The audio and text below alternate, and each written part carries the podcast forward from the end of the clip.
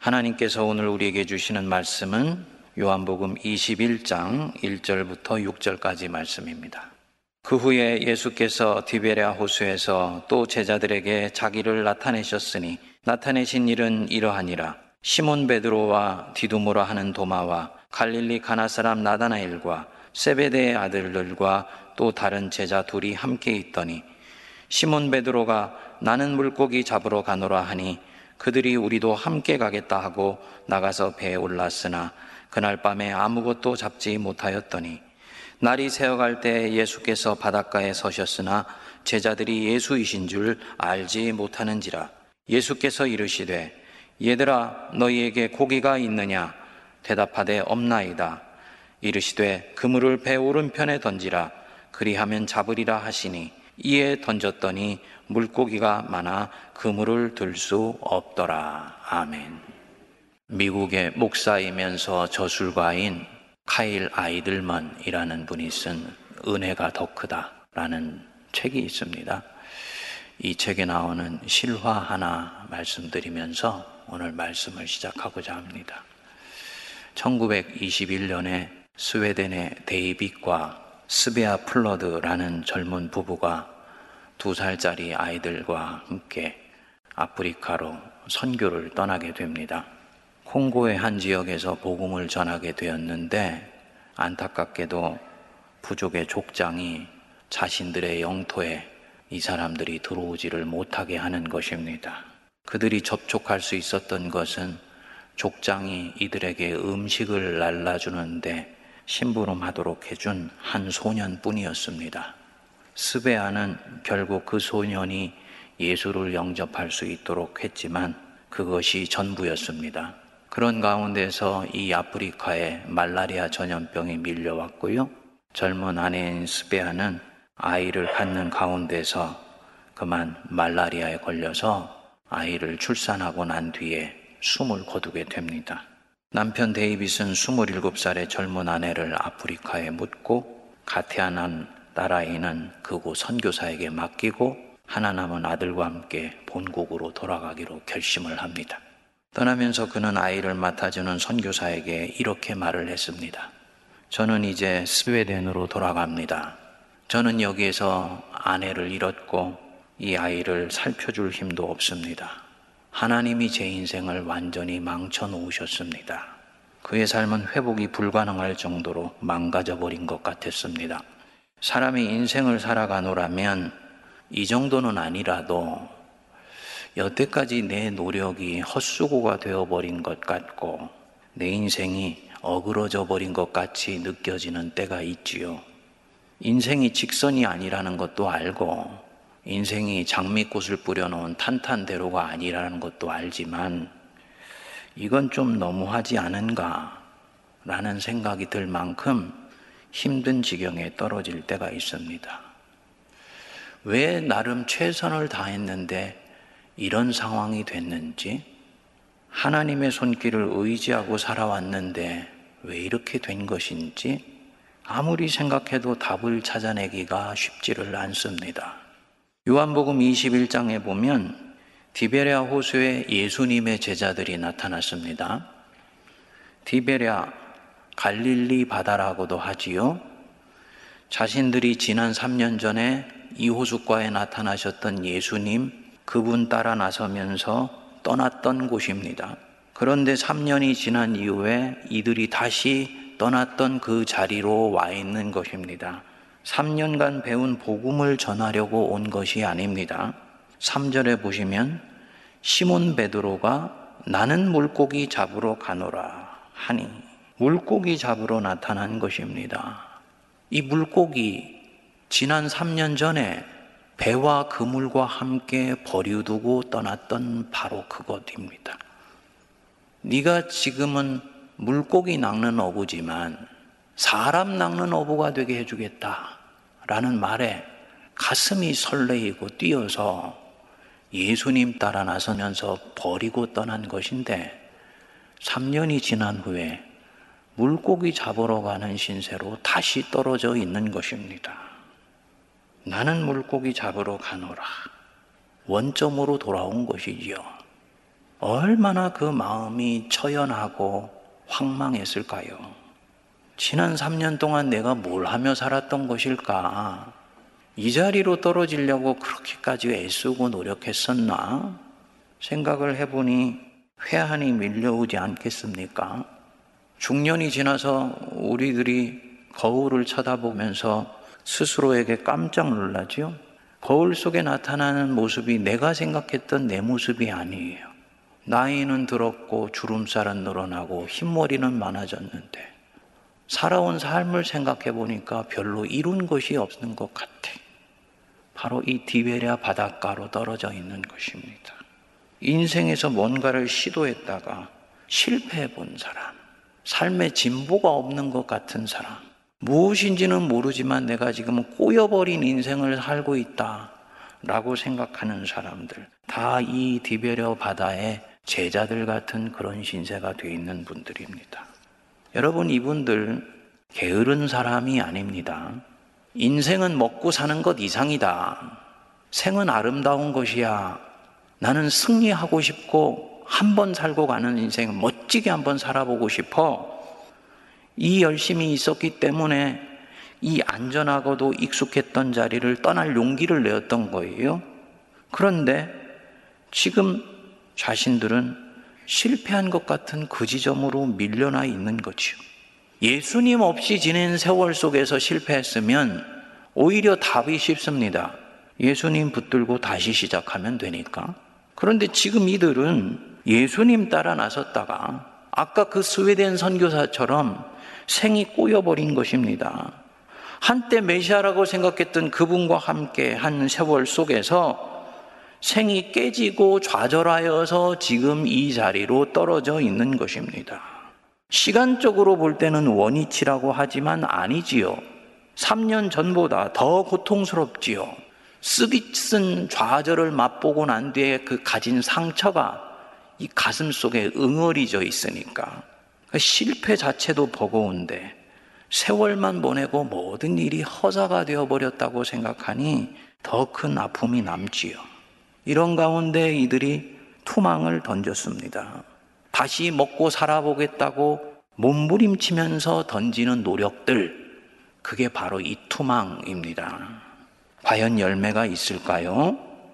없습니다. 3절 뒷부분에 보면 그날 밤 아무것도 잡지 못하였더니 우연이 아닙니다. 이것은 인생의 진실이에요. 정리되지 않은 과거, 씻겨지지 않은 상처들, 낙심과 좌절로 채색되어 있는 현재의 나 자신으로는 어떤 생산적인 것도 만들어내지를 못합니다. 또 이때는 뭔가 잡히면 안 됩니다. 뭔가가 잡히는 순간부터 그는 그쪽으로 급격히 빠져들어가게 될 것입니다. 지금 이 제자들 혹은 내 자신 영혼이 치명적인 상처를 받아서 지금 여기에 와 있는데 물고기가 잡히기 시작한다. 물질이 쌓이기 시작한다. 사업이 풀려나가기 시작한다.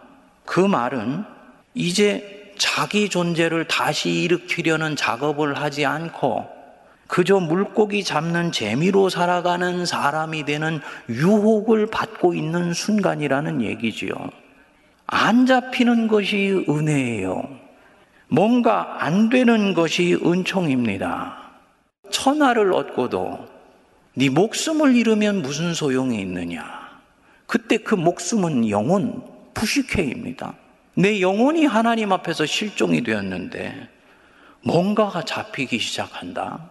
그 사람은 하나님 앞에 선택받지 않았을 가능성이 대단히 많이 있습니다. 선택한 사람이면 하나님은 그렇게 되도록 놔두시지 않으세요. 또 진정으로 선택받았다는 확신이 있는 사람은 그쪽으로 그 물고기로 가려는 자기의 마음을 오히려 내려놓고 하나님 앞에서 씨름하기를 기꺼이 감당할 것입니다. 바로 그 자리에 예수님이 다시 찾아오셨습니다. 그리고 삶이 완전히 실패해버린 것 같은 그 사람들에게 말씀하셨습니다. 그물을 배 오른편에 던져라. 여러분 어떻게 하시겠습니까? 이 말을 따를까요? 말까요? 꼬여버린 인생에 마음까지 꼬인 사람은 생각할 것입니다. 당신이 뭘 알아? 내 인생의 그물을 앞으로 나는 절대로 다른 사람에게 넘겨주지 않을 것이야. 그 사람은 아마도 그분의 말을 무시할 것입니다. 제자는 이에 던졌더니 제자는 던지는 자들입니다. 한 번 던졌다가 실패했다고 두 번 던지기를 머뭇거리면 그는 제자가 아니지요. 제자들은 던졌습니다. 저는 그물을 던졌다고 보지 않습니다. 다시 한번 자신들을 주님의 말씀께 맡기는 것입니다. 인생을 주님께 다시 던지는 거예요. 어떻게 되었습니까? 6절 후반부에 보면 물고기가 많아 그물을 들 수 없더라. 3년 전과 똑같은 상황이지요. 깊은 곳으로 가서 그물을 던져라. 주여 밤이 맞도록 수고를 하였으되 우리가 얻은 것이 없지만은 말씀에 의지하여 그물을 내리리다 하고 그물을 던지니 고기를 심히 많이 잡아 그물이 찢어질 정도가 되었다. 이들은 결국 그날 밤에 예수님과 모닥불을 피워놓고 그동안 쌓였던 긴긴 이야기를 하게 되었을 것입니다. 그리고 이들은 깨닫게 되지요. 자신들의 노력이 헛되어져 버려서 이 디베랴 바닷가로 떠밀려 왔다고 생각했는데 그것이 아니었다는 걸 자신들은 사실 실패한 인생이 아니었다는 걸. 왜냐? 하나님은 지금까지 차곡차곡 당신이 생각하시고 계획하신 대로 일들을 이루어 오셨으니까. 차곡차곡 자신의 스승이자 주님과 함께 당신이 해오시려고 하셨던 일을 하셨던 것입니다. 말씀하신 대로 십자가에 매달리시고 말씀하신 대로 거기서 죽으시고 예언하신 대로 죽은 지 3일 만에 그 죽음에서부터 부활하셨습니다. 하나님은 당신의 일을 차곡차곡 해오셨는데 제자들은 하나님이 하시는 그 일을 보려고도 하지 않고 이해하려고 하지도 않고 그것을 받아들이려고 하지도 않았던 것입니다. 본인들이 생각한 방향대로 일이 이루어지지 않았기 때문입니다. 메시아가 십자가 나무에 매달려 죽다니요. 그런 일은 일어나서도 안 되고 그렇게 해서 일어나는 일이라면 그것은 하나님의 일이 아닙니다. 라고 이 사람들 생각했던 것입니다. 그러니까 하나님은 일하셨지만 그 일을 받아들이지 않고 결국 스스로 포기해서 이 자리로 도망쳐 온 것입니다. 전쟁은 승리했는데 병사는 패배한 줄 알고 도망을 친 것과 마찬가지지요. 자기들 인생에서 일하시는 하나님의 실력을 인정하지를 않은 것입니다. 성도님들, 우리 인생에서 일하시는 하나님의 실력을 믿으시기 바랍니다. 그분은요, 우리가 생각했던 것보다 훨씬 신실하신 분이세요. 믿어도 되는 분입니다. 그날 밤에 이들의 생각이 여기에 미치게 되니까 자신들 앞에 앉아서 천연덕스럽게 고기를 구워주시는 그 예수님을 보면서 얼마나 죄송한 마음이 들었겠습니까? 솔직히 예수님 원망 많이 했는데, 자신들은 인생의 피해자라고 생각했는데, 사실은 주님을 결정적인 순간에 배반했던 죄인이었구나, 라는 것을 그때 알게 된 것입니다. 신앙 생활을 하면서 인생의 숲이 깊어져 가면 알게 되지요. 그때는 정말 억울하고 속상해. 내가 피해자였던 것 같아요. 그런데 한참 시간이 지나서 되짚어 보니 내가 피해자가 아니고 사실은 주님의 마음을 아프게 했던 죄인이다. 라는 것을 알게 되는 거지요. 신앙의 철이 든 것입니다. 주님께서 붙잡히시는 날부터 지금까지 몇 주간을 돌이켜 보니까 그것은 실패한 순간이 아니었고 실패로 포장되어 있는 것 같지만 하나님이 승리하신 순간이었구나. 내 인생은 그분의 그 손길 안에 살포시 놓여져 있었구나. 라는 것을 깨닫게 된 것입니다. 제자들의 이 이야기는 우리가 하나님이 일하시는 방법을 바르게 깨우치는데 중요한 몇 가지 교훈을 줍니다. 첫째로는 끝날 때까지는 절대로 끝난 것이 아니라는 것입니다. 성도님들, 야구는 9회 말 투아웃부터다. 이런 말 있지 않습니까? 그건 진짜 신앙의 세계에서 진리예요. 안 믿는 사람에게 있어서는 그것이 진리가 아닐 수도 있지만 신앙의 세계에서는 진짜 진리입니다. 성도의 인생 걸음은 자기가 택하는 것이 아니고 하나님이 택하셔서 시작하게 하십니다. 너희가 나를 택한 것이 아니고 내가 너희를 택하여 세웠다. 아멘 하시죠? 그러면 내 걸음은 표면적으로는 내가 내딛는 것 같지만 내 안에 의지를 불어넣으셔서 하나님이 시작하신 걸음이라는 것을 믿을 수 있어야지요. 그러면 그분이 야, 이 걸음 이제 끝났다. 라고 말씀하시기 전에는 걷던 그 걸음, 믿음의 걸음에서 절대로 물러나거나 포기하면 안 되는 것입니다. 그렇게 물러나는 사람, 사실은 자기 일을 진행하고 있는데 하나님이 자기가 원하는 방향에서 치고 들어오시지 않는다고 일이 실패했다고 생각하면서 스스로 뒤로 낙심하여서 물러나는 사람입니다. 우리가 하나님의 일을 바라보는데 실패하는 대부분의 이유는 바로 여기 있어요. 나는 하나님이 반드시 동쪽으로 와주시기를 바라고 있는데 주님은 가끔씩 서쪽으로 내 인생에 치고 들어오고세요. 주님이 오시는 방향과 내가 맞으러 나가는 방향이 다른 것입니다. 이때는 낙심이 찾아옵니다. 전형적으로 이 제자들이 그랬던 것이지요. 그러니까 주님을 믿고 신뢰한다면 총사령관께서 이제는 이 전쟁 끝났으니 퇴각해라. 명령이 떨어지기 전에는 절대로 가던 그 걸음에서 물러나면 안 됩니다. 예수님 죽으셨어요. 모든 것이 끝난 것 같습니다. 이것이 내 육이 견딜 수 있는 한계입니다. 충분히 이해가 됩니다. 하지만 여전히 주님을 신뢰하면서 주님이 묻혀 계신 그 무덤 주변을 떠나면 안 되는 것입니다. 그렇게 했을 때 이 사람 비로소 예수 부활을 경험하게 되고 자기 인생도 부활하는 것을 감격으로 경험하게 되는 것입니다.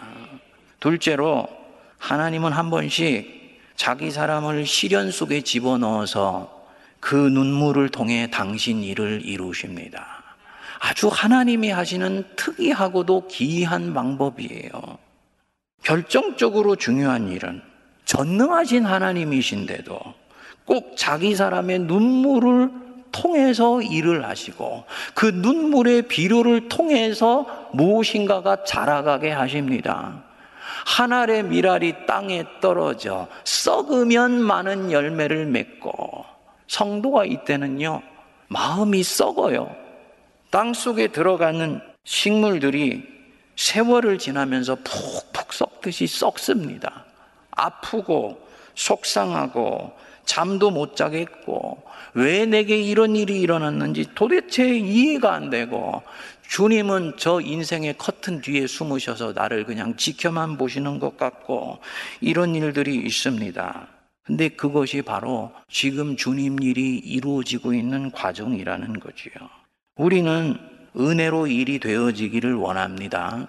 그런데 성도님들 아시나요?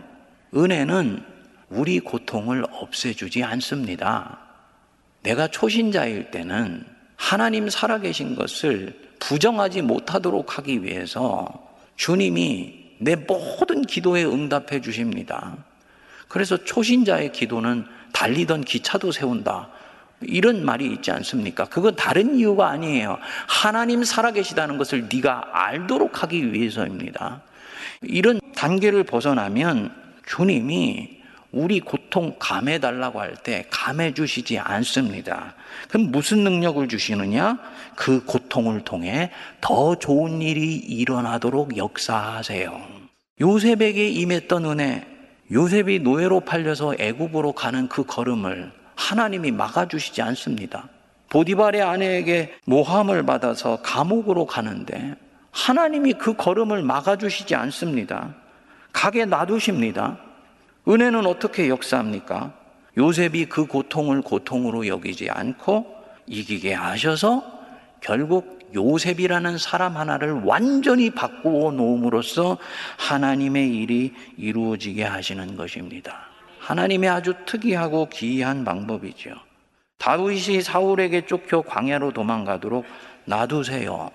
세상 사람들은 그때 다윗을 보면서 저 다윗 인생 끝났어. 왕에게 찍혔어. 그런데 하나님 편에서는 아니지요. 본격적으로 하나님이 작업을 하시는 것입니다. 사도 바울은 성도가 하나님의 일을 이루어가는 과정에서 받는 이 고통을 일컬어서 고린도서 7장 10절에 보면 하나님의 뜻대로 하는 근심이라고 말씀을 했습니다. 하나님의 뜻대로 하는 근심이 있다. 이런 것 없이 일이 이루어지면 좋겠는데 하나님은 이 근심을 꼭 겪게 하시고 하나님의 일을 하십니다. 셋째로 로마서 8장 28절에 보면 우리가 알거니와 하나님을 사랑하는 자, 곧 그의 뜻대로 부르심을 입은 자들에게는 모든 것이 합력하여 무엇을 이룬다고요? 선을 이루느니라. 하나님의 선이에요. 근데 이 하나님이 이루시는 선은 인간이 원하는 선, 인간이 이루고자 하는 선과 비슷한 경우도 있지만 다른 경우들도 있습니다. 그래서 하나님이 하나님이신 거지요. 예수님이 십자가와 죽음을 통해서 만왕의 왕이 되신다라는 것을 누가 이 세상 사람들이 그 이치를 깨달아 알 수가 있겠습니까? 유대인에게는 어리석은 것이고 바보 같은 것이었습니다. 예루살렘에 박해가 온 것으로 인해 오히려 땅끝까지 복음이 전파된다. 하나님이 당신의 선을 이렇게 이루시는 것을 누가 깨달을 수가 있겠습니까? 하나님께서 지금 내 속이 푹푹 썩어 내려가는 것을 통해서 당신의 일을 이루신다. 이것이 하나님의 선이다. 라고 했을 때 이것을 받을 수 있는 성도가 과연 몇 명이나 있겠습니까? 그런데 하나님은 모든 것, 좋은 것뿐만 아니라 나쁜 것, 내가 생각하기에 행복한 것뿐만 아니라 불행한 것, 다른 사람들이 보기에는 손가락질 하는 것까지도 합력하여서 선을 이루시는 것입니다. 그러니까 하나님이 선을 이루시는 방법을 우리가 인정하고 받아들이면 이 태풍 한복판에서도 시선을 다른 데 빼앗기지 않고 하나님께 고정할 수 있는 것입니다. 초두에 아내를 잃고 아들과 함께 스웨덴으로 돌아갔던 그 데이빗 있지 않습니까? 뒷얘기가 궁금하지요. 아프리카 현지에 남겨진 딸은 애기라는 이름을 얻게 되고 미국으로 건너가게 되어서 신실한 그리스도인 부부의 밑에서 잘 자라게 됩니다. 어느 날 우연히 우편함에서 스웨덴 잡지 하나를 발견하게 되는데 이상하게도 그 잡지에 마음이 끌려서 뒤적거려 보다가 하얀 십자가가 있는 투박한 무덤 사진 한 장이 눈에 들어오는 거예요. 사진을 자세히 들여다봤더니 스베아 플러드라는 이름이 적혀 있는 것입니다. 자기 어머니의 이름이 뭐라는 걸 양부모에게 들었기 때문에 유괴 부모 사진이라는 걸 알게 되지요. 빨리 스웨덴어를 쓰는 사람을 수소문을 해서 그 잡지를 번역해서 읽게 되고 자기 어머니가 선교사로서 그곳에서 했었던 자세한 사역 내용을 알게 됩니다. 그리고 아버지가 스웨덴으로 떠나고 난 뒤에 있었던 이야기도 듣게 됩니다. 그는 자기 아버지를 찾으러 스웨덴으로 가게 됩니다. 데이빗은 재혼해서 네 명의 자녀를 두었지만 술에 빠져서 인생이 완전히 망가져 버렸습니다. 아버지를 만나고 싶다 하니까 이복 형제들이 말을 합니다. 만날 수는 있지만 하나님 얘기는 하지 마. 하나님 얘기만 나오면 버럭 화를 내셔. 결국 데이빗과 아기는 20여 년 만에 감격스러운 부녀 상봉을 하게 되었습니다. 딸을 보는 아버지의 마음이 얼마나 감격스럽고 이렇게 잘 자란 딸을 보면서 고맙기도 하고 미안하기도 했겠습니까? 미안하다. 그랬더니 아기가 말합니다. 괜찮아요, 아빠. 하나님께서 저를 보살펴 주셨어요. 그 순간 데이빗의 표정이 굳어지더니 말합니다. 하나님은 우리 모두를 잊으셨어. 하나님 때문에 우리 인생이 이렇게 되어버린 거야. 딸이 말합니다. 아니에요, 아빠. 들려드릴 이야기가 있어요. 아빠와 엄마가 하나님 편으로 이끌었던 그 소년이 있잖아요. 그 애가 자라서 마을 전체를 예수님께로 인도했어요. 그 마을에 600명이 넘는 사람들이 지금 하나님을 섬기고 있어요, 아빠. 아빠가 아프리카로 가신 것도 엄마가 그 아프리카 현지에서 죽으신 것도 헛되지 않았어요. 아빠와 엄마가 뿌린 씨앗은 지금도 자라가고 있어요. 예수님은 아빠를 지금도 사랑하세요. 데이빗이 너무 놀라 가슴이 멍해졌습니다. 그는 그날 수십 년 동안 원망했던 하나님께로 다시 돌아왔고요. 몇 주 후에 평안한 마음으로 숨을 거두게 됩니다. 하나님이 당신 일하다가 당신에게 섭섭해서 고개를 돌린 사람, 그 사람까지도 살피셔서 죽기 직전에 역사를 만들어내신 것이지요. 여러분, 하나님의 은혜는 우리가 생각하는 것보다 훨씬 크고 깊습니다. 그리고 그 은혜는 때로는 이해할 수 없는 방법으로 역사하십니다. 그렇기에 이를 잘 모르는 우리는 시련을 겪으면 중간에 포기하고 싶고 인생의 책을 덮어버리고 싶고 어떤 경우에는 읽던 책, 이 인생의 책 끝이 비극적일 것 같아서 다른 책으로 옮겨가고 싶어 합니다. 하지만 그때 꼭 기억하시기 바랍니다. 하나님은 지금도 내 인생을 통해 일하시고 계시다. 지금의 이 실패로 보이는 국면은 결코 헛되지 않으며 반드시 시련 끝에 열매를 맺게 하실 날이 온다. 왜 이 시련이 필요한 것입니까? 물어도 대답해 주시지 않으실 것입니다. 시간이 지나면 알게 되기 때문이에요. 그런데 이 시련은 그 사람에게는 꼭 필요했던 것 같아요. 다윗과 사울이 공통점이 있지요. 이들은 왕이 되겠다는 인생의 소망은 가져본 적이 없습니다. 어느 날 갑자기 하나님이 자신들 인생에 치고 들어오셔서 일방적으로 왕으로 세워주셨어요. 그런데 한 사람은 가장 위대한 성군이 되었고, 한 사람은 중간에 하나님으로부터 버림받는 사람이 됩니다. 왕이 되는 과정을 보면 사실은 사울이 다윗보다 더 하나님의 은총을 많이 받았습니다. 사울은 왕으로 지명받자마자 바로 왕위에 오릅니다.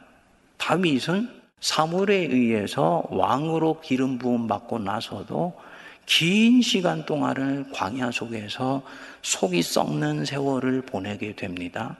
그런데 이상하죠? 하나님이 바로 고속도로로 쭉 뻗어나간 길 통해서 시속 150마일을 달려서 바로 왕으로 세운 이 사울은 그 망극한 은총을 받았음에도 불구하고 하나님을 배반해요.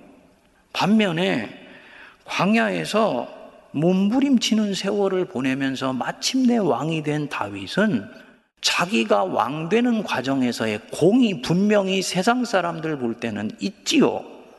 그렇지만 그것을 공으로 여기지 아니하고 자기를 여기까지 세워 주신 하나님의 은혜를 죽을 때까지 잊지를 않습니다. 광야라는 세월을 통해서 하나님이 이 다윗의 내면 속에 작업하신 것이 있었기 때문입니다. 다윗은 그때 몰랐을 거예요.